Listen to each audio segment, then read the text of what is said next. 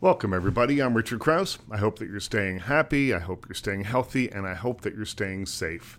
A little bit later on in the hour, we're going to meet Craig Price.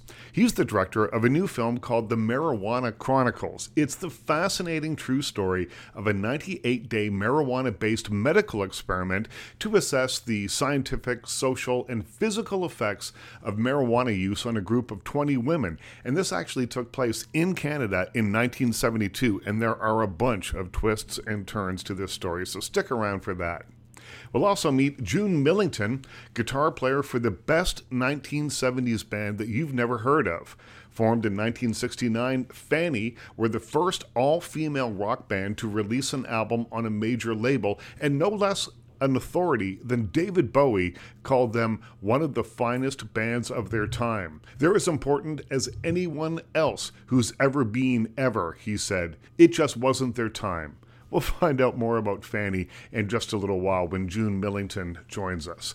First, though, Blue Rodeo's Greg Keelor joins me to talk about his new solo Share album, the. Share the Love. It's an album so good, he recorded it twice. Here's a little taste of the title track. Share the love.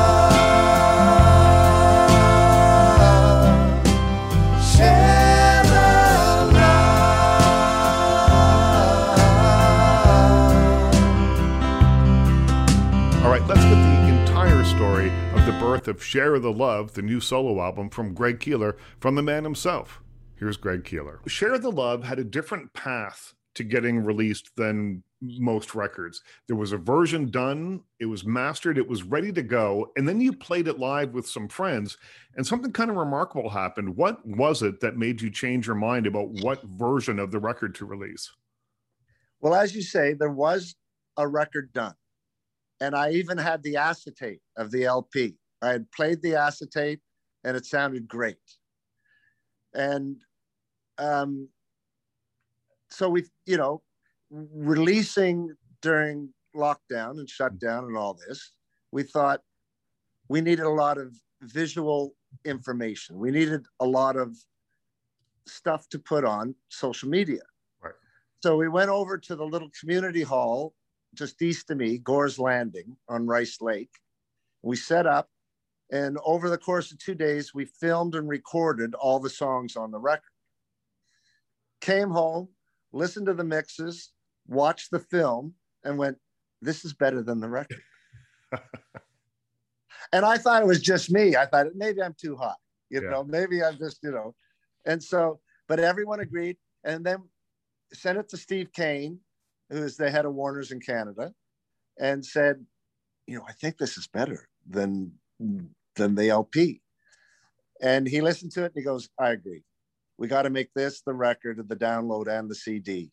But what, what Warner's is going to do, I think, which is really nice on on whatever that re- re- record day. I don't, I don't. Right. What is that called? Uh, record day, I think, or record store day. record store day, they're going to release the original studio version on for record store day.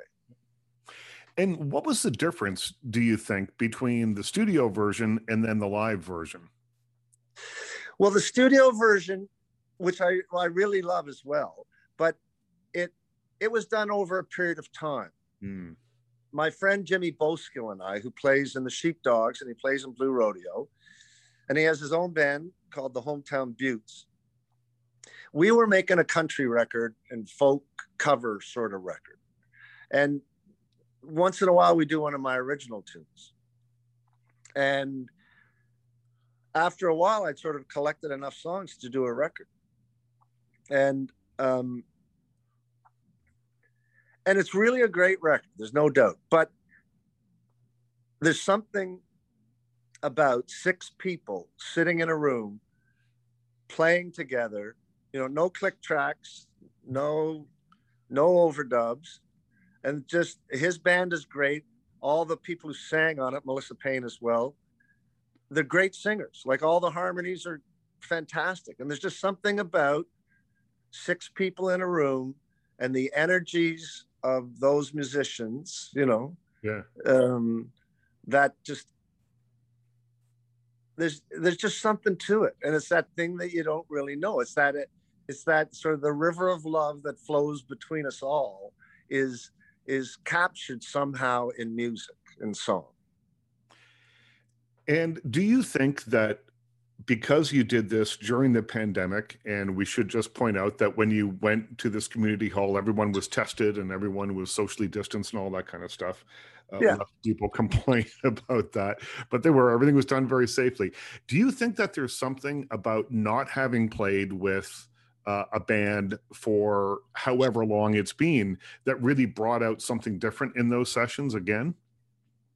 Well, I, you know, I, I haven't thought that, but I think I think that's true. You know, I think that there is something to um, uh, there's a freshness and newness and excitement to it that uh, was you know sort of captured on tape, and and that's sort of a dream. You know, like I've had a few moments in my career where that has happened profoundly.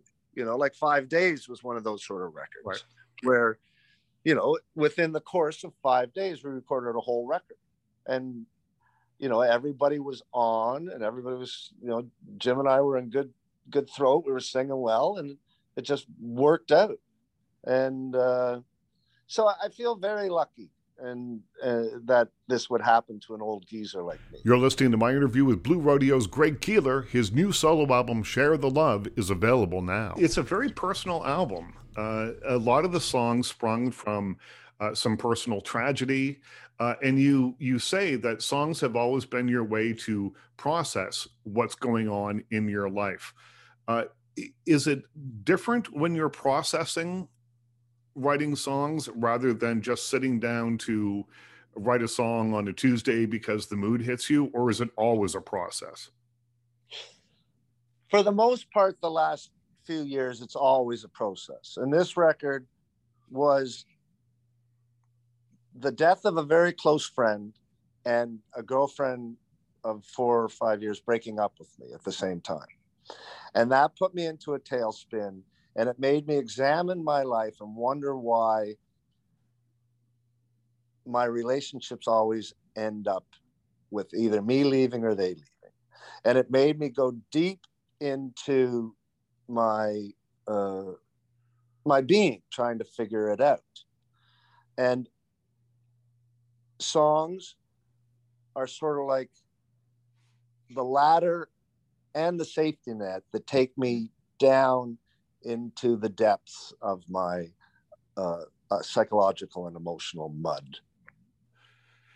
Do you think that sitting down and, and writing a song about something that is deeply personal to you opens up some kind of channel because you are so comfortable writing and, and playing and singing that it puts you in a different uh, frame of mind as compared to if you were just sitting down and talking about uh, an issue with someone? Do, does it come a little easier because it's music? there's a certain resonance to singing and you know i love singing like i i try to sing every day and you know just because it it just makes you feel so good to sing Hmm. so when when i sit down with my my my deep cape breton melancholy Yep. um, it just sort of opens up something in me.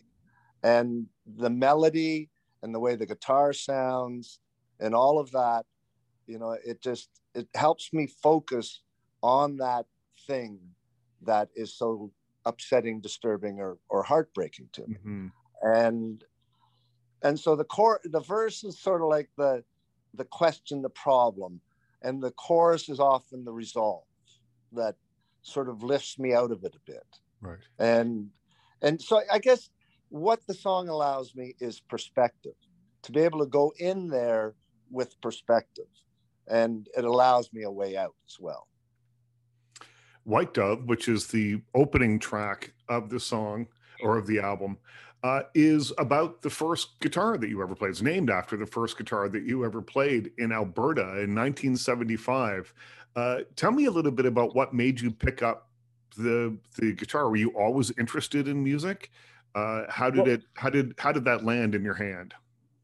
Well, yeah, I was a music freak. You know, I, my whole life changed with with the Beatles and Dylan, hmm and uh, you know, Jim and I were buddies then. Jim and I, in '74, Jim and I, with two other friends, we bought a school bus, and we gutted it and fixed it all up, and we drove out west, and we ended up in. Jim was in Banff, and I was in Lake Louise, and uh, my roommate had a man guitar and he had a Everly Brothers book and a Gordon Lightfoot book.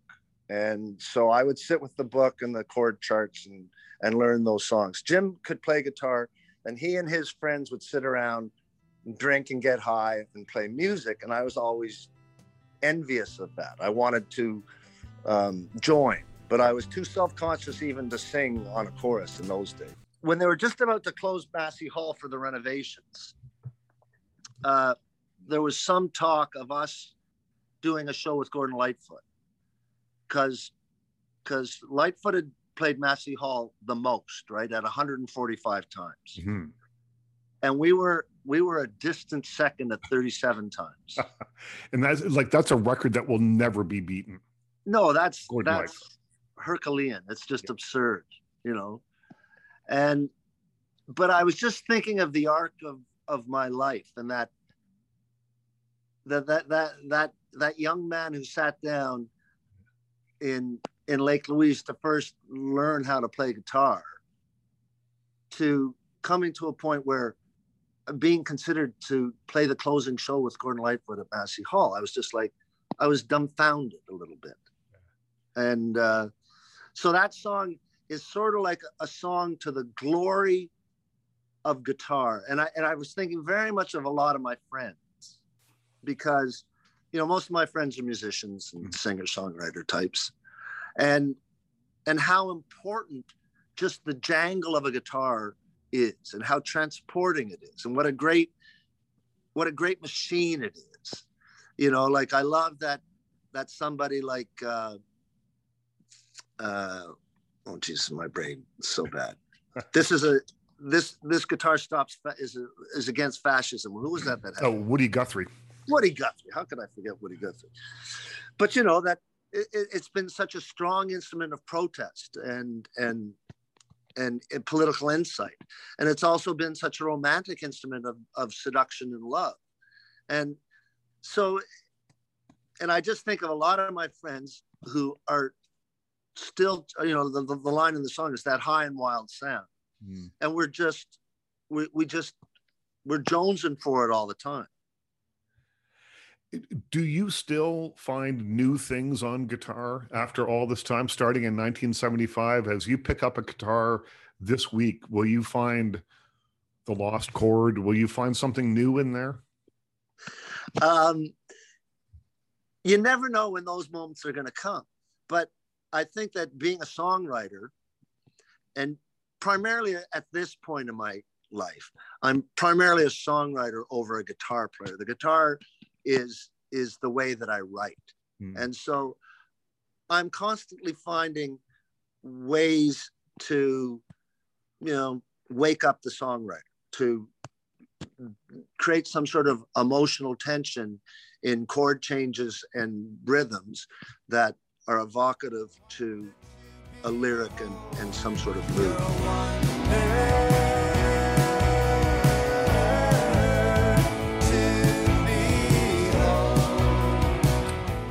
Is a song on the album that I found unexpected.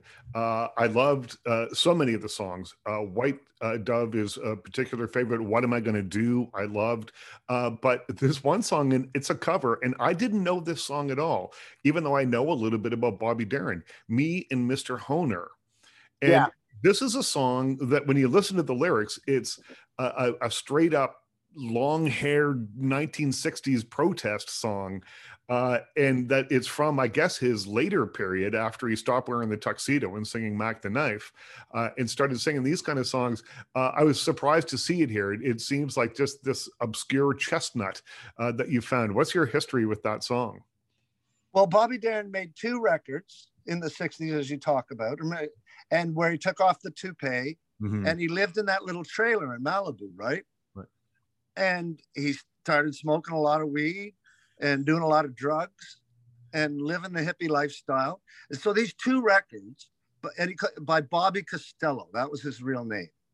And so these records are Bobby Costello, and they are fantastic, uh, funky country records with fantastic lyrics.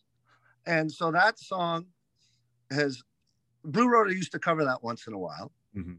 and you know I, the record was sort of done, and I thought, oh, let's just try this one. I've always loved this song, and it's such a great lyric, and you know I sort of like that it's a song about police brutality and just you know that that has been a constant theme since there has been people and police. Yep. And uh, when I was listening to it, your performance, it just seems like you're having fun. You can feel that you're having fun as you sing that song. Well, it's a funky little band, you know, Yeah. like when you think of all the sort of styles that are on that record, those musicians are just, it's a joy to play with them Yeah. and it's a joy to sing with them. So, you know, as you say, it's a, it's a, it's a cool little tune. You're listening to my interview with Blue Rodeo's Greg Keelor. His new solo album, Share the Love, is available now. You're on a farm, right? Are you? Uh, so you're pretty isolated already, I would imagine. I'm pretty isolated, you know, and, and when it all first started, I'm a I'm a 66 year old diabetic, right? Mm. And when I got the flu last time, I got I got ketone acidosis. I got real sick, so I was really scared. I was, and I thought it was going to be much worse. I thought it was going to be like a Spielberg movie, and the hazmat suits would be driving around in trucks, and you know, I really thought it was going to be like that. Yeah. So I didn't go out of the house much for three months, and people brought me groceries. And then I sort of loosened up a bit, and, and now I get around. You know, Share the Love is great. thank you, Uh, Richard. I've been I've been listening to it the last few days. It's fantastic. The songs are are terrific, and uh, and thanks for taking the time to talk to me today. I appreciate it, Richard. And it was nice to see your face. That was Greg Keelor talking about his new album, Share the Love. It's an eclectic rock album, but there's still lots of that kind of signature blue rodeo sound that comes from Keelor's acoustic guitars. There's a bit of a psychedelic tinge to it. Uh, you're going to like this. And you can find it wherever you legally download and buy music, called Share the Love by Greg Keelor. June Millington joins me now. She's the guitar player of a band called Fanny. The group was founded by June and her sister, bass player Jean. They've been playing music together since they moved from the Philippines to California in the early 1960s. They had a number of different band names, but under one of those band names, they attracted the attention of producer Richard Perry, who signed them to Reprise Records in 1969 under the name Fanny. They released four records. Success did not come easily their way. The band broke up and were largely forgotten about, despite a rave from David Bowie, who said that they were as important as anyone else who made records in the 1970s. They were the first all female band to release a record on a major label, and now they are the subject of a new documentary called Fanny The Right to Rock. Here's June Millington to get you up to speed on what Fanny is all about. Congratulations on the film. Thank you so much. Yeah, it's. I think it's going to change things. In, You in know. what way? Well, one thing is that a lot of people actually don't know who Fanny is. So, you know, that's one way, but the other thing is that the de- the amount of details that we get into in the film are um, some of them are really actually previously unknown or the fact that we're saying it directly into the camera i think makes a difference. And then plus you have people like bonnie raitt and joe elliott and gail ann dorsey and just a whole bunch of people giving their you know like their first impressions of us. I mean we met bonnie in uh when was it? I think it was 71 in austin. You know so Well, how does it feel now that this film is about to come out and you've got people like Bonnie Raitt and there's a, that amazing quote from David Bowie? How does it feel now to have gone through all that, come out the other end of it, and now uh, at this point in your career, you've just released a new album, uh, to be getting all this, I guess, belated praise? Well, I'd, I'd say that there is a feeling of relief, but also one of great surprise. I would say till, ah, sometime in the 2000s. I mean, the, the amount of people who knew about Fanny or even cared seemed minuscule to us. Mm-hmm. Uh, per, and I, I have to say that the Beat Club video seemed to change everything because people could actually see how we played. And honestly, for me, for example, Ain't That Peculiar felt like just another day at the office. I mean, we were doing our thing and doing it at our best as always because Fanny always played full throttle, you know, Mm-hmm. a thousand percent. But that's how we did it at every show, at every appearance. And I didn't think to myself, oh, people are going to see this in 2018, 2019, 2020 and freak out, which is what they do. Absolutely. So that in between period, I was involved with other things. I kind of, I I mean, I didn't really forget about Fanny, but I caused myself to forget the hard times as well as the good times. I just put it at the back of my mind. Oh, nobody cares. Nobody knows, you know. So I think this is a time. Uh, I, I definitely, I know that this is a time of resurgence, and I can, I can feel it coming up. You know, you know these things, yeah. Did you feel that uh, when you were in Fanny, uh, first uh, re- uh, all female band to release a record on a major label, and you know, there's all sorts of firsts there, uh, that you had to play twice as hard as the guys just so people would take you seriously? Oh, well, that was since we played in the Svelts starting in late 64. That was definitely, uh, uh, you know, that was a milestone for the audience because at first they were jeering at us, or they wouldn't even actually outwardly jeer. Many did, but they'd stand there, you know, like with their arms crossed. They didn't expect any, they expected us to fail right away, you know. And how we knew we were succeeding is number one, you know, those guys would get smiles on their faces and, and their girlfriends were smiling from the jump, but they didn't talk, right? Um, but people jumped up to get on the dance floor, and we were a huge success just from that standpoint. We knew how to groove. And then we learned to develop our parts and play, like I learned the Steve Cropper parts, for example. You know, that's important stuff. So we were setting ourselves uh, a kind of a daily lesson plan when we rehearsed so that by the time we got to LA in 69, we could totally play. We just had to learn how to record, and that's where Richard Perry, our producer at the time, uh, comes into the picture. Isn't it the story that at the Troubadour they said, "All right, we'll let you girls play for five minutes," and then you Oh, get yeah, up there absolutely. and blow everyone away? Yeah, I mean, people were literally standing on the table, stamping their feet. I mean, the place went insane. I, you know, I mean, really, they lost their minds. And that same guy came up to Jean and said, "Oh, could you just play a little bit more?" And Jean, bless her heart, you know, her long neck, you know, she just looked down at him and said, "Well, you said five minutes." You know, she she, she made him kind of beg. Right.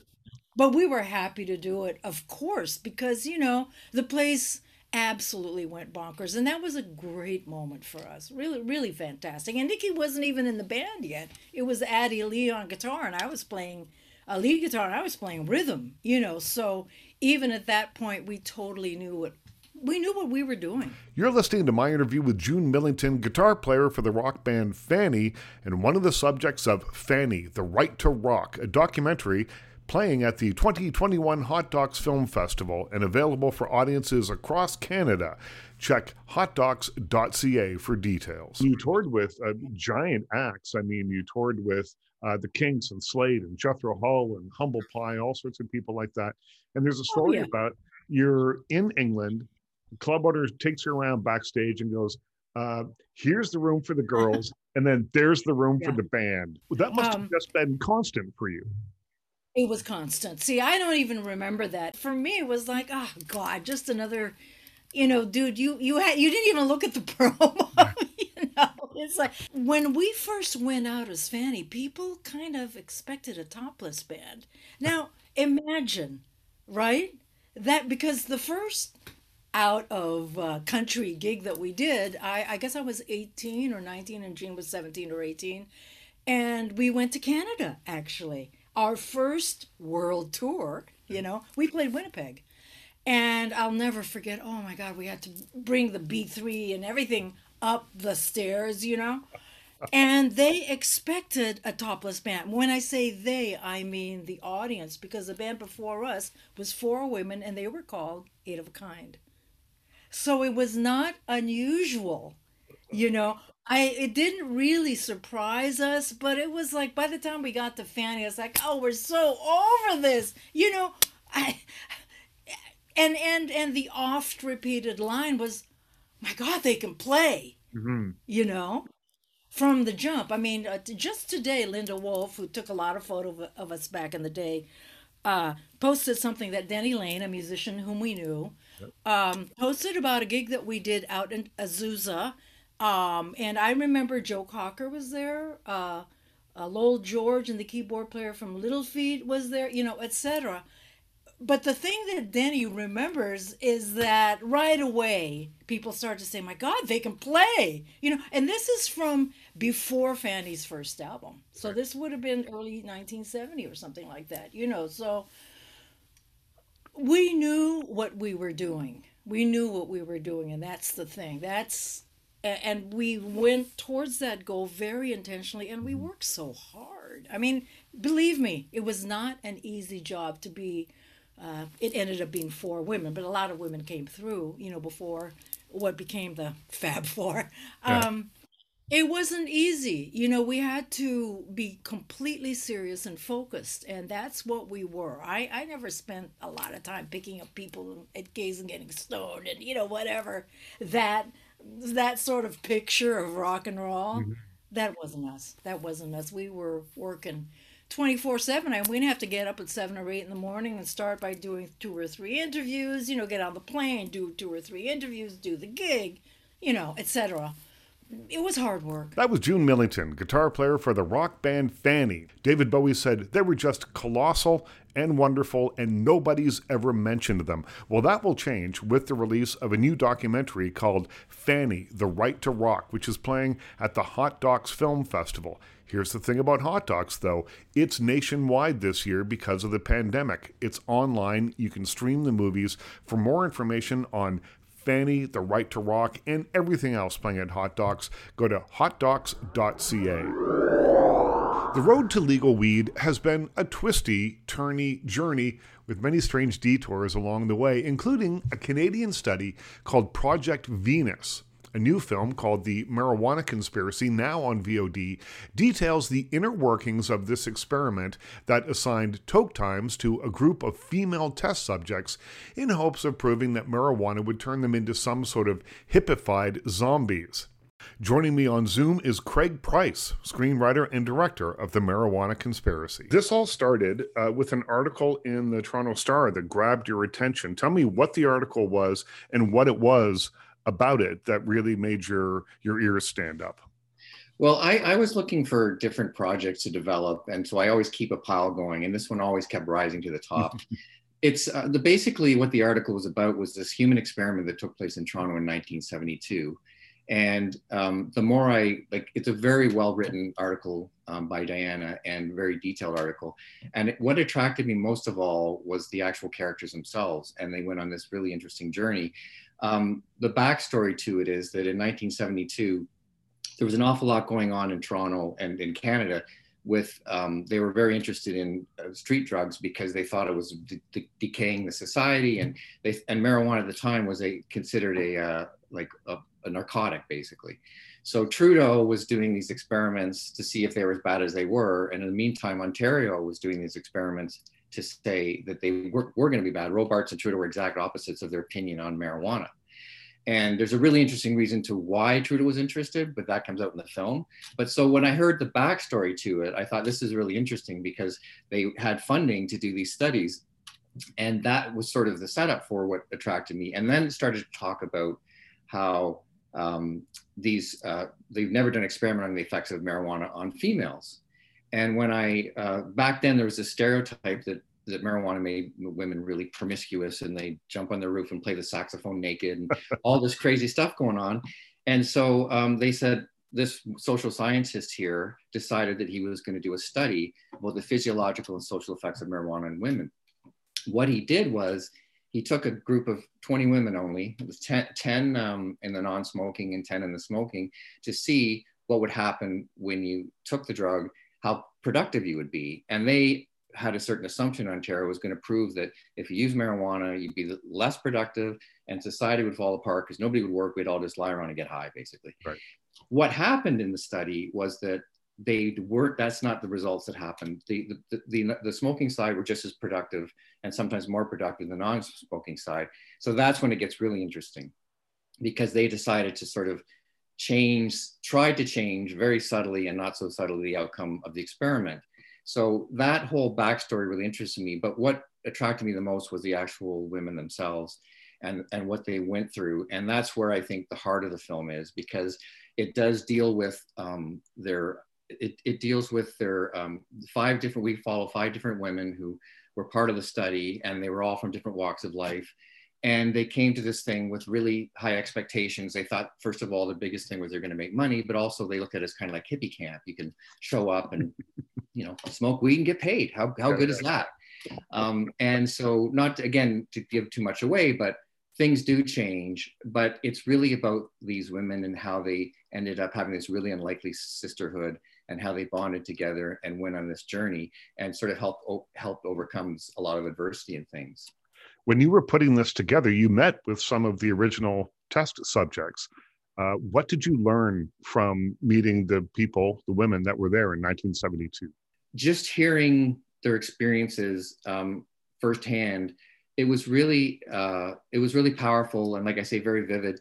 And it let me write a much better script because they were being so honest and open with me. And just to add that what my arrangement with them was, I said I wasn't going to use their real names. Mm-hmm. Uh, and I also did a little bit of compositing of the characters so they weren't immediately identifiable. And with that, they were they actually opened up even further, which is why I get further and further into their character and their stories and um, so it was, it was great. And it's also they had some some individual stories and then they had some things that were very similar that they talked about. You're listening to my interview with craig price director of the marijuana conspiracy now on vod well you talk about writing the script and going through this process. And for me uh, i was wondering as i watched it about finding the balance both as a writer and a director of this story between the the docudrama aspect of the story uh, there's humor in here. There's even stuff that borders on horror, I think, in here a yeah. little bit. So tell me about finding your way through that maze and making it feel cohesive.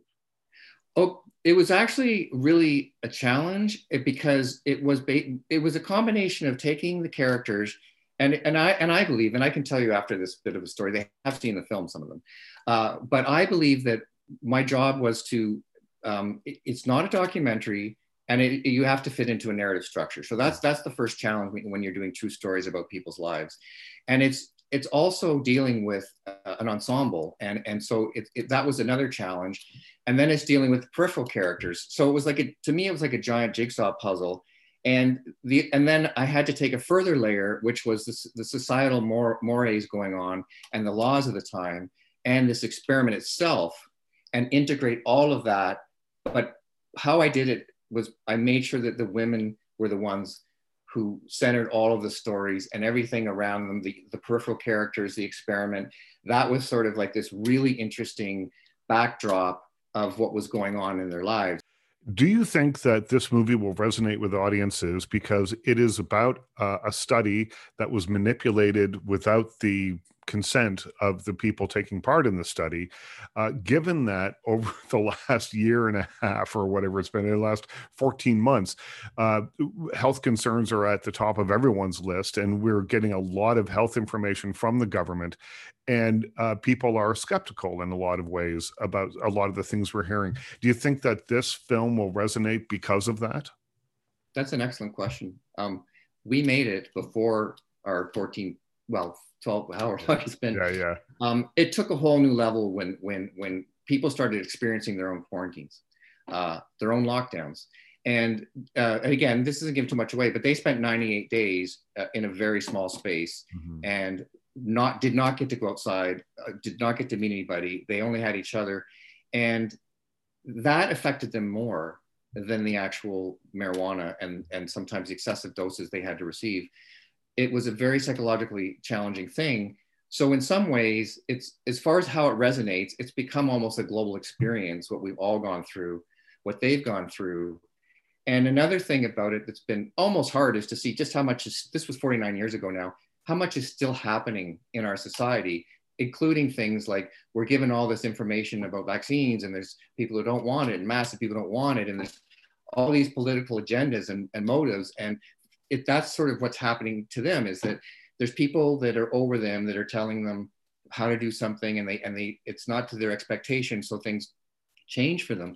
So we have and again not to give too much but there's so much that's still happening now that happens in the film beyond what we've experienced in the last 14 14 um, months or so. So I, I think it will resonate. And I also think what will resonate is the fact that the themes and the human condition of this film we all experience. That was Craig Price talking about his new movie, The Marijuana Conspiracy. You'll find it on VOD, and it's fascinating stuff. Set in 1972, the story begins as five young women are recruited to take part as paid subjects in a university cannabis study, and it takes off from there. Interesting stuff. Check it out. Find it on VOD right now.